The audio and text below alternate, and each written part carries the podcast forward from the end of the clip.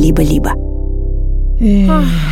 Ну это же кошмар. Много, много, много злилась. Да, И продолжать этот печальный лист можно бесконечно. Все это список.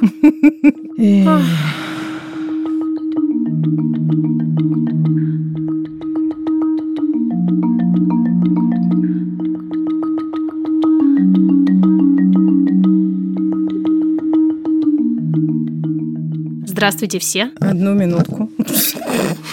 Теперь здравствуйте. Меня зовут Маша Карновичула. Меня зовут Ксукс Красильникова. Это подкаст «Никакого правильно» на студии «Либо-либо». И мы сегодня пух и прах российского подкастинга. Пух-пух и прах-прах.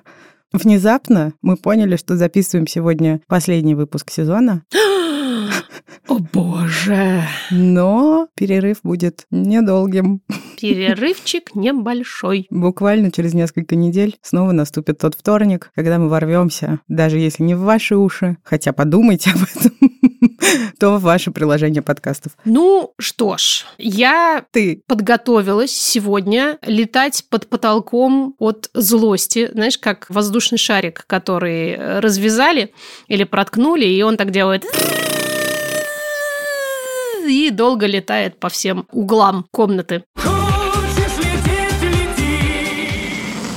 Да. Почему, спросишь ты? Нет, не спрошу, но ты все равно расскажи. Но я все равно расскажу. Потому что я готовилась к теме сегодняшнего эпизода «Газлайтинг женщин в медицине». И как можно догадаться по моему вступлению, в процессе я много злилась. Почему? Может быть, спросишь ты. А, ну продолжай. Почему же, Машуль, почему, почему? Ты можешь идти, минут через 40 возвращайся. Все мы здесь задаем этот вопрос. Никак не получим на него ответ. От чего же, почему и зачем ты злилась? Расскажи. Нет, не буду рассказывать. Сейчас вы будете слушать то, что мы нарыли, и все поймете сами, и, возможно, даже сами будете летать, как тот шарик, в виде которого летала я. Мы снова принесли вам макароны. Альденте, которыми не накормишь детей, как известно. Но говорим мы в этой рубрике о том, как все-таки их накормить. И делаем мы ее вместе с онлайн-магазином «Самокат». Лапшу на уши.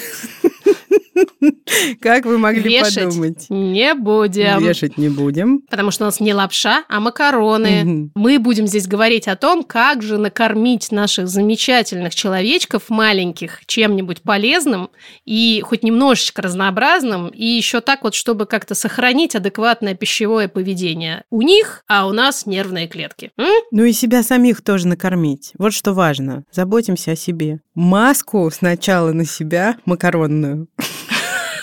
Простите. А потом ребенка. маска, это интересно. Да. Можно ее подъедать.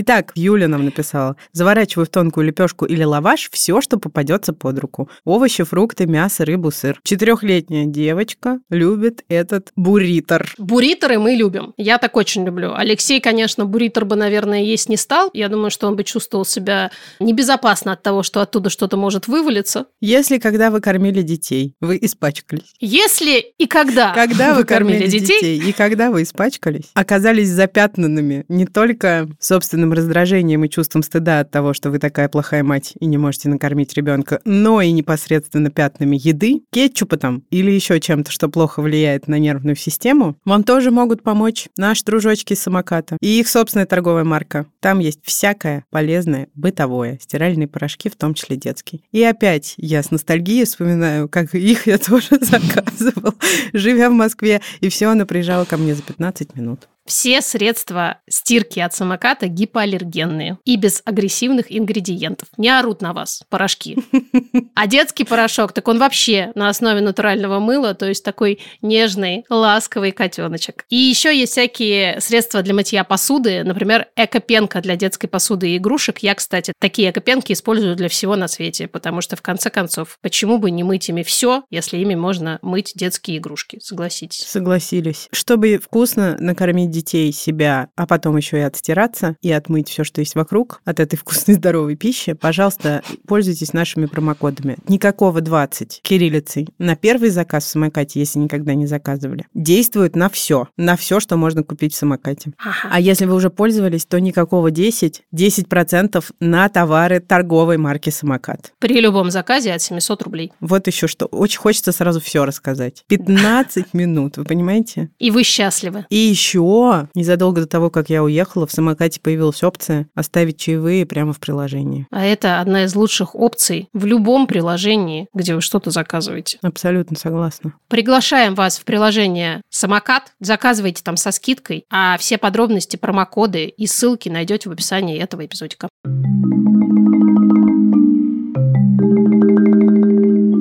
Если коротко, вот мы ходим и говорим, сексизм это плохо, нарушение прав женщин это плохо, насилие это плохо. А в ответ слышим, да какой там феминизм, он не нужен, какая защита прав женщин. Все хорошо. Так вот, сегодня мы расскажем о том, как укоренившееся представление о женщинах, их эмоциональности, о том, как работает их организм, о чем сведений до сих пор достаточно мало, могло бы быть куда больше. Все эти представления очень сильно влияют на качество жизни не только вообще или в каких-то социальных аспектах, но и непосредственно в том, что касается здоровья, вот того самого физического, соматического здоровья и, соответственно, перспектив, ну, дожить до старости, например.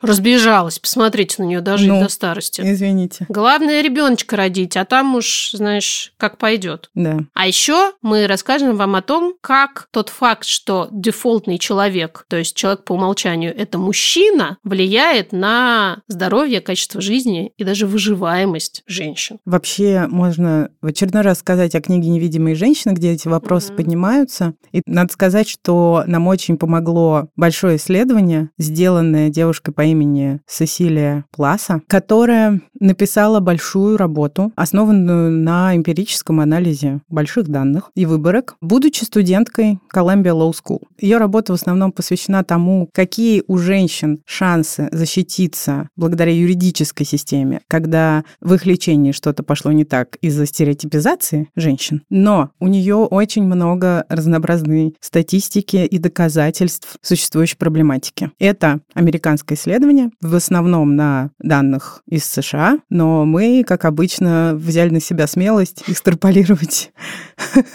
эту информацию на реальность значительной части планеты. Потому что, во всяком случае, своими собственными глазами видим, что так бывает примерно везде. Некоторые из нас даже на себе испытали немало того, о чем э, пишет Сесилия. И из нас, и из вас. И из вас тоже. И ваши истории мы тоже послушаем обязательно. Мы говорим о газлайтинге, мы так это обозначили, просто потому что это слово хорошо, как нам кажется, описывает само явление. Газлайтинг, вы все знаете, но просто скажем, что это от gas и light, газовый свет, это старый американский фильм. Газлайтинг — это такая форма психологического насилия, когда человек чувствует, что он не в себе, с ним что-то не в порядке, и сомневается в собственной адекватности, в адекватности того, как воспринимает окружающую действительность. Да, газлайтинг в медицине существует достаточно повсеместно, к сожалению, и безотносительно гендера. То есть газлайтят не только женщин, это сразу важно сказать, потому что это обязательно всплывет в какой-нибудь момент в обсуждении нашей темы.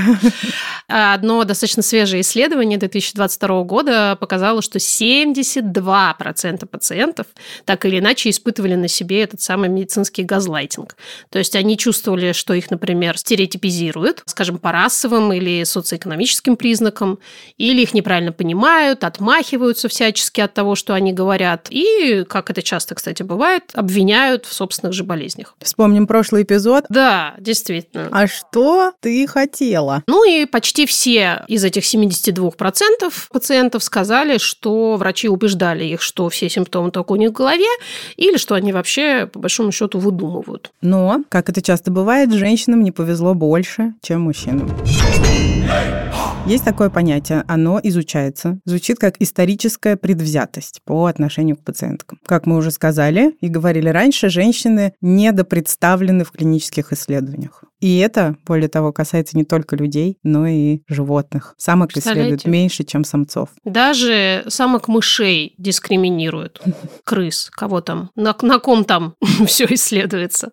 Исследование Сесилии охватило общность дел, связанных с медицинскими ошибками, в промежутке с 2004 по 2018 год. То есть данные и свежие, с одной стороны, и достаточно протяженные и объемные. Почему же женщинам повезло меньше? Женщин неправильно диагностируют чаще, чем мужчин. Вот такая вот инфа. Misdiagnosis – это термин, который используется в англоязычном пространстве. Почему это происходит? Исследователи говорят, что по двум большим причинам. Две таких группы причин. Одна из них называется knowledge gap по-английски, то есть недостаток знаний о том, как устроен женский организм. И вторая группа причин – это trust gap, то есть отсутствие или недостаток доверия. Причем доверие в обе стороны, как от врачей к пациенткам, поэтому часто отмахиваются от симптомов и рассказывают, что, например, женщины их преувеличивают, так и в свою очередь от пациенток к врачам, потому что если тебе говорят, что ничего у тебя на самом деле не болит, хотя у тебя очень сильно болит, то вряд ли ты очень сильно будешь доверять этому медицинскому работнику. Уверена, что здесь еще есть фактор выученного удобства. Не хочется беспокоить доктора лишний раз.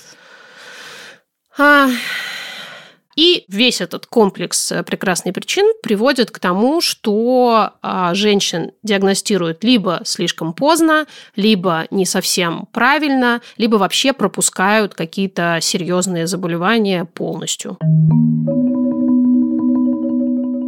Откуда растут ноги? Угу. Даже так, чьи ноги? Аристотель тут немножко заблудился в собственном танце.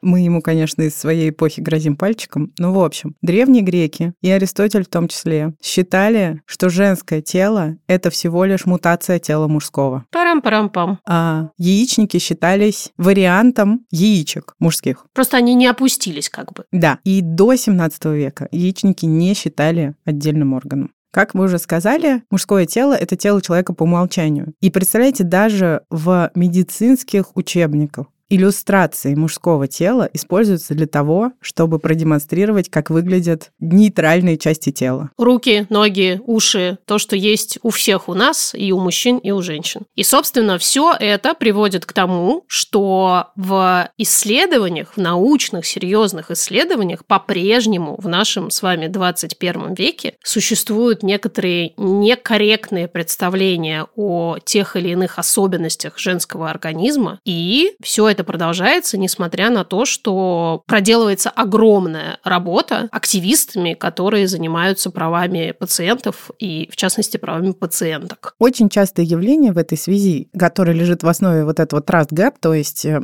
недостатка доверия, состоит вот в чем. Симптомы женщин часто предписывают не проблемам соматическим внутри их организма, а тому, что что-то не так с головой. То есть эти симптомы обозначаются как психологические. Сюда запихивается в эту колбу эмоциональность, тревожность, склонность к переживаниям, а также... Мне кажется, скука даже очень часто туда записывается, что тебе да. просто заняться нечем, поэтому ты все время по врачам ходишь. Угу. На завод. И получается, что медицинские профессионалы часто не доверяют, наверное, даже не отдавая себе отчет, мы не хотим никого обвинить и точно не хотим сказать, что мы лучше людей в белых халатах и сейчас научим их жить. Пожалуйста, не думайте так. Но действительно жалобы женщин на их симптомы могут не восприниматься всерьез. Мне кажется, что учитывая то, что мы перечислили, в том числе системные проблемы, которые существуют с обучением врачей, надо очень хорошо понимать, что врачу приходится прикладывать дополнительные, очень серьезные усилия для того, чтобы выйти вот за пределы этой парадигмы. То есть врачи, в принципе, существуют, учатся и потом работают в рамках большой такой длинной-длинной системы, которая восходит, как мы поняли, еще к древним грекам, и прорваться сквозь эту систему очень-очень сложно. Поэтому тут речь действительно не про обвинение конкретных врачей. Более того, я, как человек, который получил от врачей немало всякого горя, по-прежнему считаю, что это великая профессия, и очень много врачей делают великие вещи. Мы лишь здесь хотим поговорить о том, что патриархат запустил свои щупальцы везде. И нам, самим, как потенциальным пациенткам, очень важно просто об этом знать для того, чтобы мочь в том числе иногда как-то себя защитить и постоять за свои права. Вот так. У нас будут такие примеры, закачаешься. Ну что, надо сказать про истерию. Конечно. И про истеричек. И про истеричек. Слово истерия происходит от греческого слова матка, гистера. Я на четверть гречанка, а мама наполовину, и вчера я маму мучила, как это правильно произносится. Гистера. Я, кстати, была всегда уверена, что автор этого концепта, собственно, Фрейд, а выяснил, что все началось гораздо раньше. Значительно. Аж в пятом веке нашей эры, опять же в античной Греции, понятное дело, впервые использовался термин истерия. Это весь комплекс болезней, которые вызывает матка.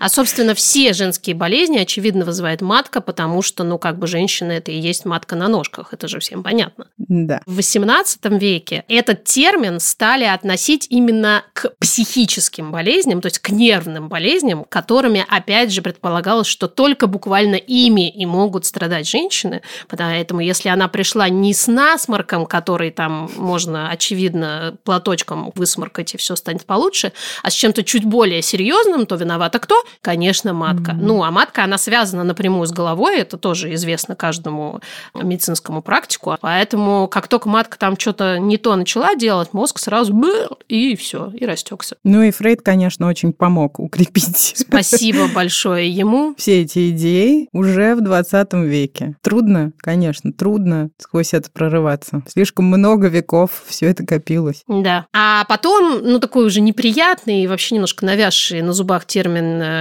истерия, решили как-то подлатать, посовременнее, посимпатичнее его сделать.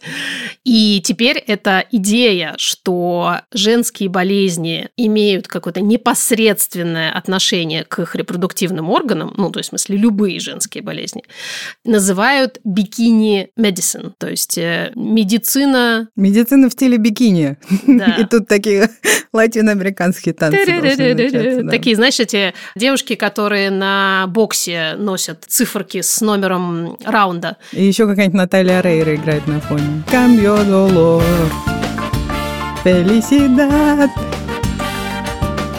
И там на этих табличках написано вот здесь там рак, здесь аутоиммунные, здесь болезни сердечно-сосудистой системы. И все это связано, ей, с маткой!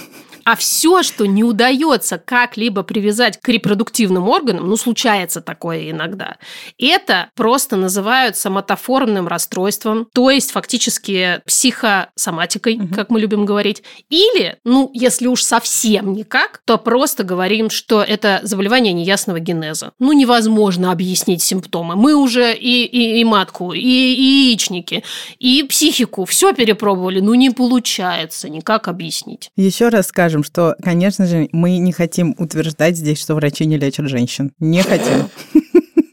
Мне кажется, нужно каждые 7 минут это произносить. Нет. Нет? Нет. Одно из исследований выяснило, что в ситуации, когда врач плохо себя ощущает, раздражается на пациентку, ощущает, что взаимодействие с ней приносит ему дискомфорт, у него уходит от 30 секунд до 2 минут на то, чтобы определить, что ее симптомы связаны с какими-то психосоматическими, соматоформными причинами. И дальше, если женщина идет к другим врачам, и у нее есть условная медицинская карта, где что-то такое написано, то это, безусловно, влияет на соответствующее общее восприятие других медицинских профессионалов. Несколько конкретных примеров того, что понятие истерия а, принесли в современную жизнь. Вот была девушка, которой 10 лет не могли поставить диагноз волчанка. 10 лет! Да. 10! Несмотря на многочисленные походы к специалистам. Это не волчанка. Так значит, не волчанка. Такое может быть при волчанке. Это не волчанка. Есть идеи получше, кроме волчанки. Также нельзя не вспомнить нашу корневую, так сказать, тему о ментальном здоровье матерей, Потому что нередкие ситуации, когда симптомы после родовой депрессии и даже после родового психоза, который особенно опасен с точки зрения суицидального поведения, игнорируются и списываются на так называемые гормоны. Вы нам тоже присылали историю об этом. И я знаю очень нашумевшую историю о том, как, родив, одна девушка в Америке поняла, что ей плохо, и стала ходить по врачам. И они с мужем ходили к разным врачам, и все говорили, гормоны, гормоны, попейте успокоительного. Угу. И она к сожалению, забрала свою жизнь. Или вот девушка по имени Джен, молодая студентка Гарварда, ходила бесконечное количество раз по ревматологам, неврологам, психиатрам и самым разным другим специалистам и получала диагнозы, которые не имели к ее состоянию на самом деле никакого отношения. Ей говорили, что у нее все в голове и что вполне себе конкретные соматические симптомы тоже объясняются психогенной природой ее болезни. Но через некоторое время, наконец-то, ей удалось выяснить, что у нее на самом деле был синдром хронической усталости, или как это по-умному называется, миалгический энцефаломиелит. Кстати, диагноз, который получить очень сложно, даже в Америке, хотя это по-настоящему инвалидизирующее заболевание. Угу. А вот, например, аутоиммунное заболевание, склеродермия. Ой, Вообще страшная история. Женщине годами не ставили диагноз и говорили, что все симптомы у нее в голове. Потом диагноз поставили, но к тому моменту ее пищевод был настолько сильно поврежден, что она больше никогда не могла есть. Ну и последняя история про то, как женщина с раком яичников бесконечно получала объяснение, что это симптомы ранней менопаузы и, соответственно, не могла получить адекватного лечения ее онкологического заболевания. Продолжать этот список э, действительно можно бесконечно. Все это последствия, наследие замечательного диагноза истерия. Еще исследователи отмечают, что получить грант на исследование специфически женской болезни, ну, например, того же самого рака яичников, о котором мы только что говорили, значительно сложнее, чем получить грант на исследование, ну, например, проблем сердечно-сосудистой системы. И это же, кстати, касается ментальных расстройств, которые, как мы знаем, и много здесь об этом говорим, тоже чаще настигают женщин, а не мужчин. И в итоге все это приводит к тому, что инвалидизирующие болезни, а ментальные расстройства, надо сказать, относятся к этой категории. То есть болезни, которые лишают женщину возможности работать и вообще полноценно жить, участвовать как-то в социуме. Эти болезни значительно более распространены и оказывают большее влияние влияние на жизнедеятельность общества, но при этом исследования этих болезней значительно хуже финансируются. Из-за этого мы не можем эти болезни достаточно эффективно диагностировать и лечить. Получается какая-то странная фигня. То есть для общества вред совершенно очевиден от того, что огромное количество женщин, половина населения планеты, да, не может адекватно получить лечение своих болезней, но при этом мы как бы на это закрываем глаза и исследуем и лечим то, что не приносит обществу такого сильного урона. Странная какая-то штука, мне кажется. Да. Существуют такие идеи, и многие из нас, женщин, к ним привыкли с детства, потому что мы это слышали много от кого, не только от врачей, но и от родственников, например. От бабушки у подъезда. Да, что страдание — это часть женской природы. Стопудово. И если тебе больно, когда ты занимаешься сексом, ну, нормально. Если тебе сильно больно, когда у тебя менструация, ну, тоже нормально. Понятное дело, что боль в родах нормальная, и тут вообще происходят какие-то часто страшные вещи, когда ты не можешь донести, например, например, до врачей, что тебе как-то экстремально больно. Ну и главный аргумент, когда что-то непонятное происходит не рожавшей, например, женщиной, райдиш, пройдет. Да, да.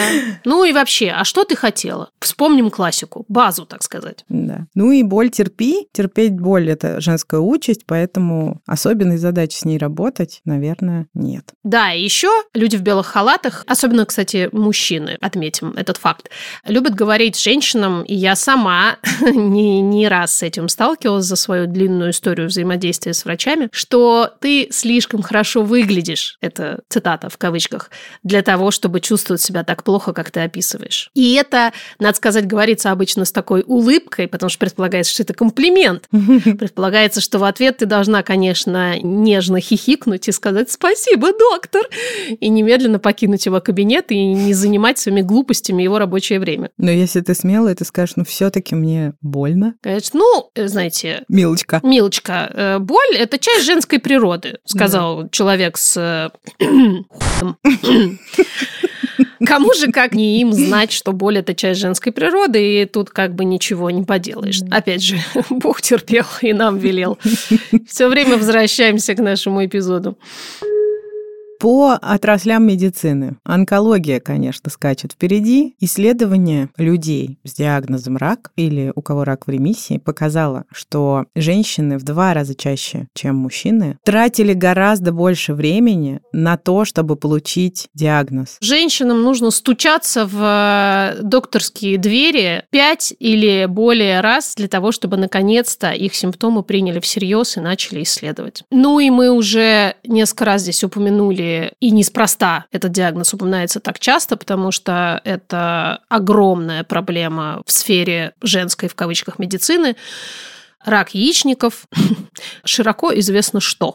До недавнего времени считалось, что не существует ранних признаков рака яичников. То есть обнаруживали рак яичников на поздних стадиях. К этому моменту шанс выжить у женщины падал с 92% до 30%. И, вы представляете, недавно обнаружилось в 2007 году, что все-таки ранние признаки рака яичников существуют. Среди симптомов ощущение постоянного вздутия, боли в малом тазу или в брюшной полости, проблемы с употреблением пищи и, в общем, самые разные, их довольно много, этих симптомов, которые могли бы навести врачей на мысль о том, что здесь что-то не так, и надо бы провести соответствующие исследования. Но часто вместо рака яичников с такими симптомами ставили синдром раздраженного кишечника, мочеполовые инфекции или находили связь с женским здоровьем. То есть, например, женщины в период менопаузы говорили, что это так проявляется менопауза.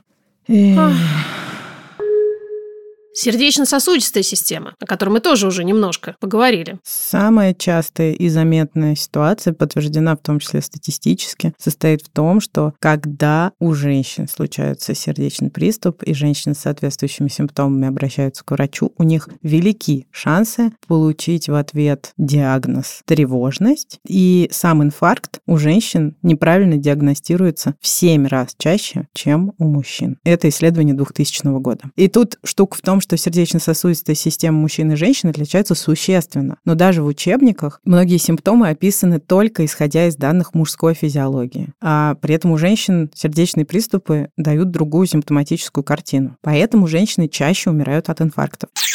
Да. А где-то здесь было, что даже если у них мужские, в кавычках, симптомы... Э, например, боль в груди. Да-да-да, то все равно... Все равно это воспринимается как тревожность. Даже, даже, даже это. Я же уже как мужик умираю. Ну, можно мне хотя бы в этом случае оказать? Нет, женщина, идите и не нервничайте.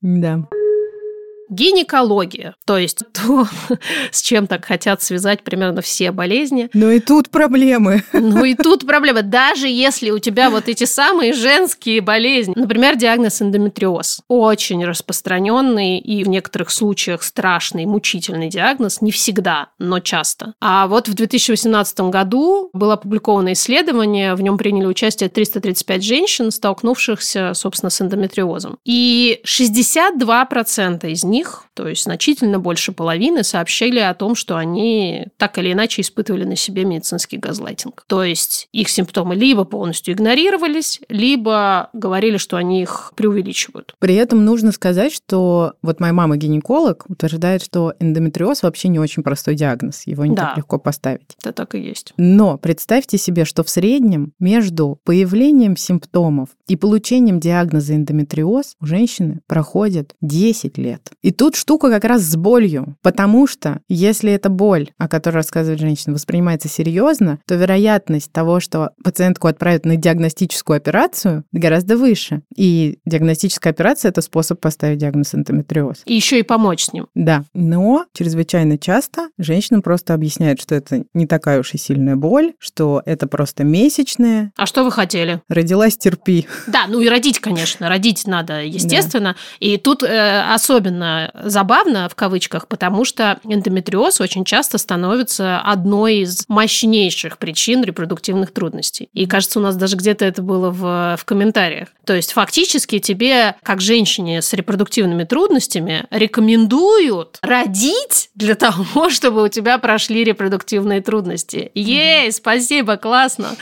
Отлично, воспользуюсь. Сейчас пойду прям рожу. А еще представляете, реанимация. У женщин меньше вероятности попасть в реанимацию вне зависимости от того, насколько серьезно их заболевание. И это исследование 2021 года. Особенно это касается женщин, которым меньше 45 лет. И тут такая заметная дискриминация еще и по возрасту. Ну, потому что молодая, не выдумывай. Да. Работа иди. Еще и выглядит, наверное, хорошо. Ну, выглядишь хорошо, молодая, работа иди, давай. Еще одно исследование 2021 года показало, что пациенты-мужчины обходятся дороже медицинской системе, когда попадают в реанимацию, потому что они чаще попадают в реанимацию, чем женщины. Мы не знаем точно почему, но исследование утверждает, что мужчины используют ресурсы, собственно, этой самой медицинской системы, и в частности реанимации, активнее, чем женщины. То есть требуют от системы больше. Особенно молодые мужчины почему-то, mm-hmm. сложно сказать. То есть молодые женщины вон из реанимации, а молодых мужчин мы берем, а они там денежки налогоплательщиков ам-ам-ам. Да. Ну и, понятно, здесь нельзя обойтись без разговора о привилегиях и о дискриминации. По исследованиям представители других маргинализованных групп, люди с небелым цветом кожи, ЛГБТК плюс люди, люди с более сложным материальным положением и разными социальными факторами, сильнее подвержены медицинскому газлайтингу, чем белые, богатые люди, мужчины и женщины. Что уж говорить, например, о людях, у которых есть диагноз ВИЧ. Послушайте, слушайте, послушайте, слушайте. Слушайте подкаст «Одни плюсы». Это подкаст, который делает наша близкая подруга Рита Логинова. Большая журналистка, то есть очень маленькая. Она сама маленькая, а журнализма в ней много. Журнализма. И Ритка активистка и вообще очень важный человек для ВИЧ-позитивных людей в России, для просвещения о ВИЧ. Она запустила новый сезон «Одних плюсов», который я, например, очень давно слушаю, да и Маша тоже, вместе со студией «Либо-либо». Той самой. Той самой, да. Что, кажется, сделала подкаст еще круче. Там, например, есть музыка Ильдара Фатахова. Да-да, роскошная совершенно. Я тоже, знаете, немножко тронула своими пальцами воду подкаста «Одни плюсы». Божечки, какой слог! Я работала Риткиной режиссеркой, и каждый раз, сидя на наших записях, охуевала, коллеги, от того, с одной стороны, какой кошмар. А с другой стороны, есть в этом подкасте и в этой теме вообще чрезвычайно много информации о том, в каких неведомых направлениях гуляет стереотипизация и дискриминация людей. Это еще и тупо очень интересно, что вот так еще можно было. К вопросу о knowledge gap и trust gap, то есть э, проблемах с сознанием и с доверием. Пациенты с э, позитивным ВИЧ-статусом как раз сталкиваются и с тем, и с другим в просто бесконечном количестве случаев. Потому что, во-первых, до сих пор очень многие люди, и, увы, даже медицинские специалисты, не всегда достаточно осведомлены о самых последних исследованиях и способах лечения и так далее, с одной стороны. А с другой стороны, к сожалению... Ну, многие специалисты просто не знают о том, что заразиться ВИЧ существует не так много способов, и они обязаны оказывать медицинские услуги. Да, и, в принципе, относятся к человеку, который пришел с э, таким диагнозом, с некоторым пренебрежением и со страхом, может быть, с осуждением, в конце концов, потому что до сих пор считается, что человек сто процентов сам виноват, если у него такой вот диагноз. Ну, и он там извращенец и наркоман. Сто процентов. А еще чего-нибудь. И это, конечно, просто Да. В общем, в этом сезоне Рита вместе со студией «Либо-либо» по ее меткому выражению разбирает по кирпичикам эту самую стену лжи и дезинформации, и дискриминации. И полезно ли это нам? Полезно. Мы искренне считаем, что чем больше людей станут обладателями этой великолепной, как по форме, так и по содержанию информации, тем более безопасным для всех абсолютно людей будет наш с вами мир. Слушайте одни плюсы. Ссылка в описании. И вот на десерт, пожалуйста, расскажи вот это вот тоже, это прям вот мне очень понравилось вообще, про overweight просто. К вопросу а, о привилегиях, опять же. К вопросу о привилегиях и о привилегии стройности, о которых мы говорили. Вот представим, есть у нас мужчина с лишним весом и женщина с лишним весом. Вероятность, что симптомы женщины будут приписаны ее лишнему весу, гораздо выше, чем аналогичная ситуация с мужчиной. То есть ты приходишь с какими-нибудь симптомами, и тебе предлагают предлагают похудеть. И это происходит гораздо чаще с женщинами, чем с мужчинами. А еще женщине достаточно иметь условно 3 лишних килограмма, чтобы ей врач это сказал. А вот мужчине для этого нужно иметь хотя бы килограмм 10, угу. чтобы услышать, что неплохо было бы похудеть, тогда там его сердцу будет полегче, например. В реальности женщины реже имеют проблемы со здоровьем, связанные с весом, чем мужчины. Сейчас мы послушаем ваши истории о сексистском медицинском газлайтинге. Здравствуй, дорогой подкаст. У меня был момент, когда я год назад пришла к новому терапевту с проблемой кома в горле, который у меня уже лет 5-7. Он становится более ощутимым, он начинает сильно мешать жить.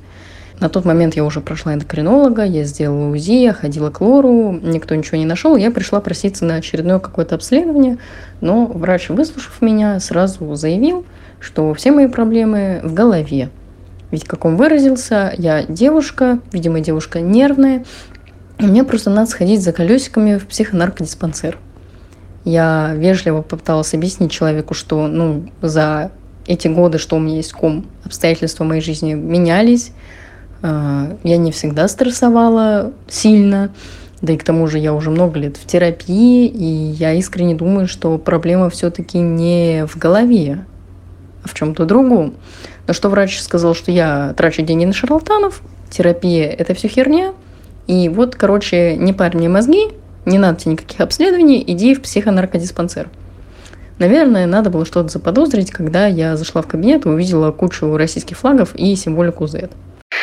Да, просто да, просто да.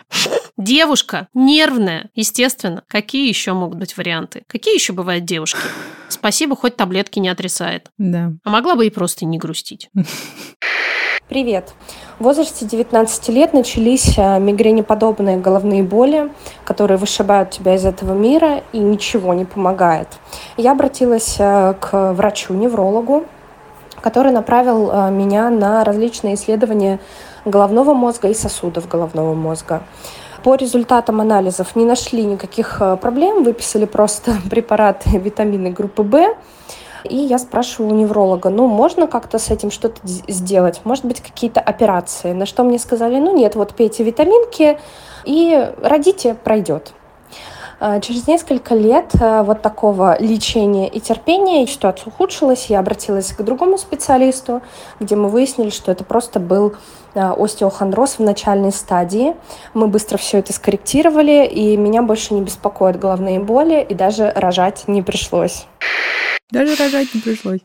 Ну, хотя, казалось бы, почему бы и нет, в конце концов. Тоже мне остеохондроз там еще лечить вообще непонятно зачем. Может, просто пойти родить, а там, если не поможет это, тогда уже можно как-то посерьезнее глянуть в сторону проблемы. Все-таки вот мы уже сколько об этом говорим, и как много поизучали эту тему, у меня не умещается в голове, что частая причина врачебных ошибок – это сексизм. Угу. При уменьшении женской боли, скидывание все на эмоциональность и прочие проблемы с головой. И при магического влияния родов на организм угу. человека. Просто магическое. Сколько я знаю женщин, которые как новенькие стали после того, как родили.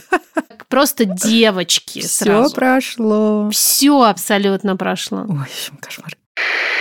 Привет, я Марина, мне 39 прошлом я пережила множество операций на позвоночнике и внутренних органах, и с тех пор вот уже 20 лет прохожу успешную реабилитацию. В прошлом году я решилась попробовать микродозинг антидепрессантами, назначенный неврологом и гастроэнтерологом, в надежде попрощаться со своими болями окончательно.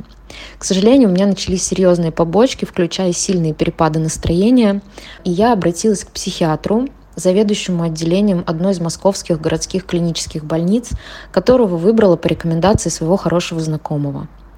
На приеме доктор вел себя неадекватно, он с сарказмом комментировал все мои жалобы, сомневался во всех симптомах, которые я озвучивала, а под конец и вовсе заявил, что выбор у меня один. Либо прямо сейчас остаться в его отделении и быть готовой к тому, что меня будут дословно гасить препаратами, а, либо выйти вон и покончить жизнь самоубийством.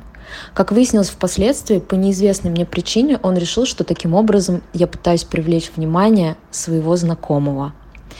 Я набралась воли и обратилась к другому специалисту, который просто скорректировал дозировку и форму препарата, который я принимала, и примерно через две недели мне стало значительно легче. То есть здесь даже не то, что родишь, пройдет, не то, что тебе неплохо на самом деле, а ты мужика хочешь захомутать. Естественно. Ну, чтобы что, Ксукс, мужика захомутать? Чтобы родить! И все, все после этого прошло. Хотя непонятно, почему он тогда, собственно, был против. Надо же было помочь женщине. Ну что ты, ей-богу. Она же просто родить хочет, чтобы все прошло.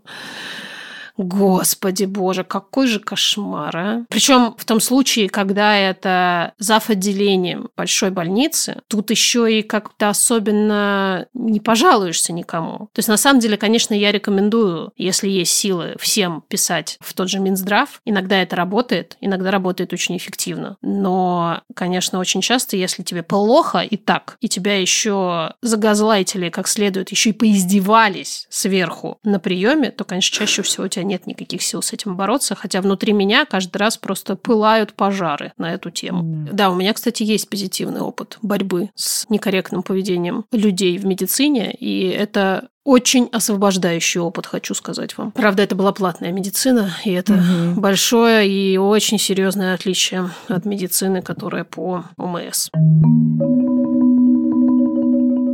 Ну что ж, медленно подходя к концу нашей замечательной, позитивной, жизнеутверждающей темы газлайтинга женщин в медицине, мы хотели бы коротенечко, как мы любим, буллет-поинтами пройтись по тому, как понять, что вас газлайтят и что можно попробовать с этим сделать. Итак. Итак, признаки, что врач недостаточно корректно осуществляет прием. Перебивает, недослушивает, торопит. Пытается преуменьшить интенсивность ваших симптомов или вовсе сомневается в их наличии. Позволяет себе сомнительные обобщения, типа «в вашем возрасте» или «ну что вы хотите, вы же женщина». Интересуется наличием опыта родов или предлагает приобщиться к этому опыту, если это не врач-гинеколог. Утверждает, что проблема в голове, при этом не исключая все органические причины. Не дает доступа к записям по диагнозу и обследованиям. К сожалению, очень часто это действительно происходит. Не соглашается направить вас на дополнительное обследование или показанное вам лечение. Что же с этим делать? Как же этому противостоять? Надо оговориться. Внутри меня все страшно протестует, потому что речь идет, конечно, о дополнительном ментальном и не только ментальном грузе, который мы, как пациентки, должны нести для того, чтобы нас воспринимали чуть серьезнее.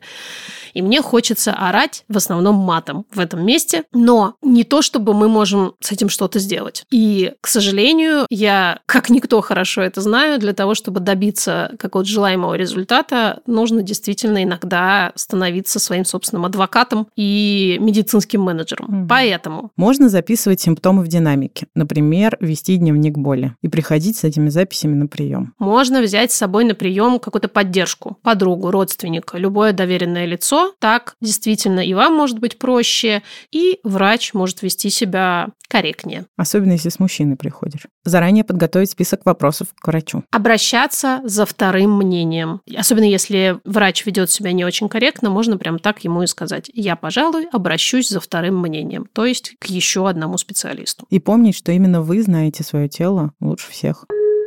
Проблема медицинского газлайтинга, медицинского сексизма еще и нашла отражение в культуре. И не только в нон-фикшн книгах, мы хотим сейчас о книгах сказать, но и в художественной литературе. Например, писательница Эбби Норман в книге «Спросите меня о моей матке» рассказывает о своей многолетней борьбе с безразличием врачей. В романе «Нормальные люди», по которому снят величайший сериал, роман авторства Салли Руни, подробно описывается невозможность получить диагноз эндометриоз и боль и страдания, которые героини с этой болезнью связаны. И есть еще книга Hysterical журналистки Элисы Бессист. Это автобиографическая история о том, как она в течение двух лет сменила 20 врачей, чтобы, наконец, получить диагноз. В конце, наверное, нужно сказать, что цель этого эпизода не в том, чтобы рассказать, что врачи живут за шорами стереотипов и не готовы помогать женщинам никогда, но постулировать, что такая проблема существует, и мы руководствуемся здесь, когда говорим об этом не только личным опытом, но и, во-первых, вашим опытом тоже, а во-вторых, данными разнообразных многолетних исследований, основанных на эмпирических данных. И к этой проблеме, на мой взгляд, нужно относиться как ко всем остальным проблемам, которые появляются и живут и здравствуют благодаря, в кавычках, патриархату. Поэтому здесь действительно нет никакого специального нападения на великую группу людей под названием врачи.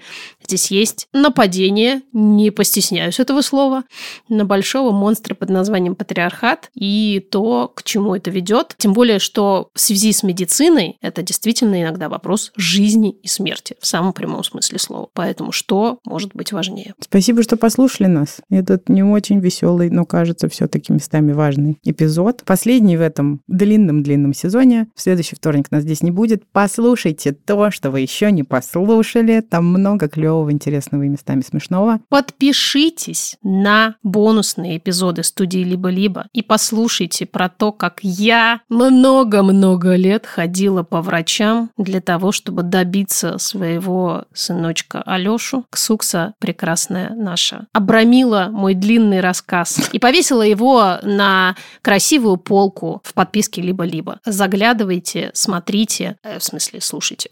Мы втихую завели Patreon и Boosty. Мы не будем на них выкладывать что-то сверхъестественное, потому что поняли, что у нас нет на это сил, мы не успеем. Там будут тоже выходить бонусы, как и под подпиской либо-либо. И если вы очень хотите нас поддержать, нам просто иногда приходят такие предложения. Дайте, дайте нам какой-нибудь способ поддержать ваш проект. И вот. Да, если вы очень хотите, возможности появились, мы оставим ссылки. Ну и помните, что нам важнее всего поддержка наших рекламодателей. Это прям сверх важно для того, чтобы мы продолжали выходить. Еще, господи, какое-то бесконечное количество просьб.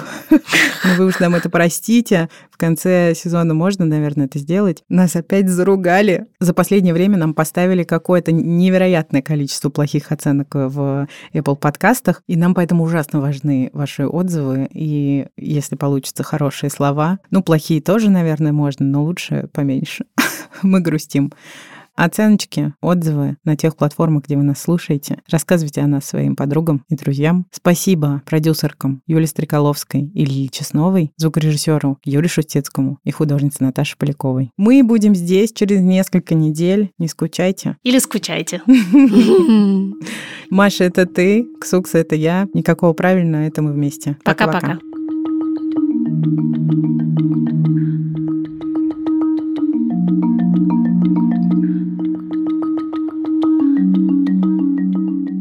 Но и в... Художественной. В художественной литературе. Ну и в художественной литературе.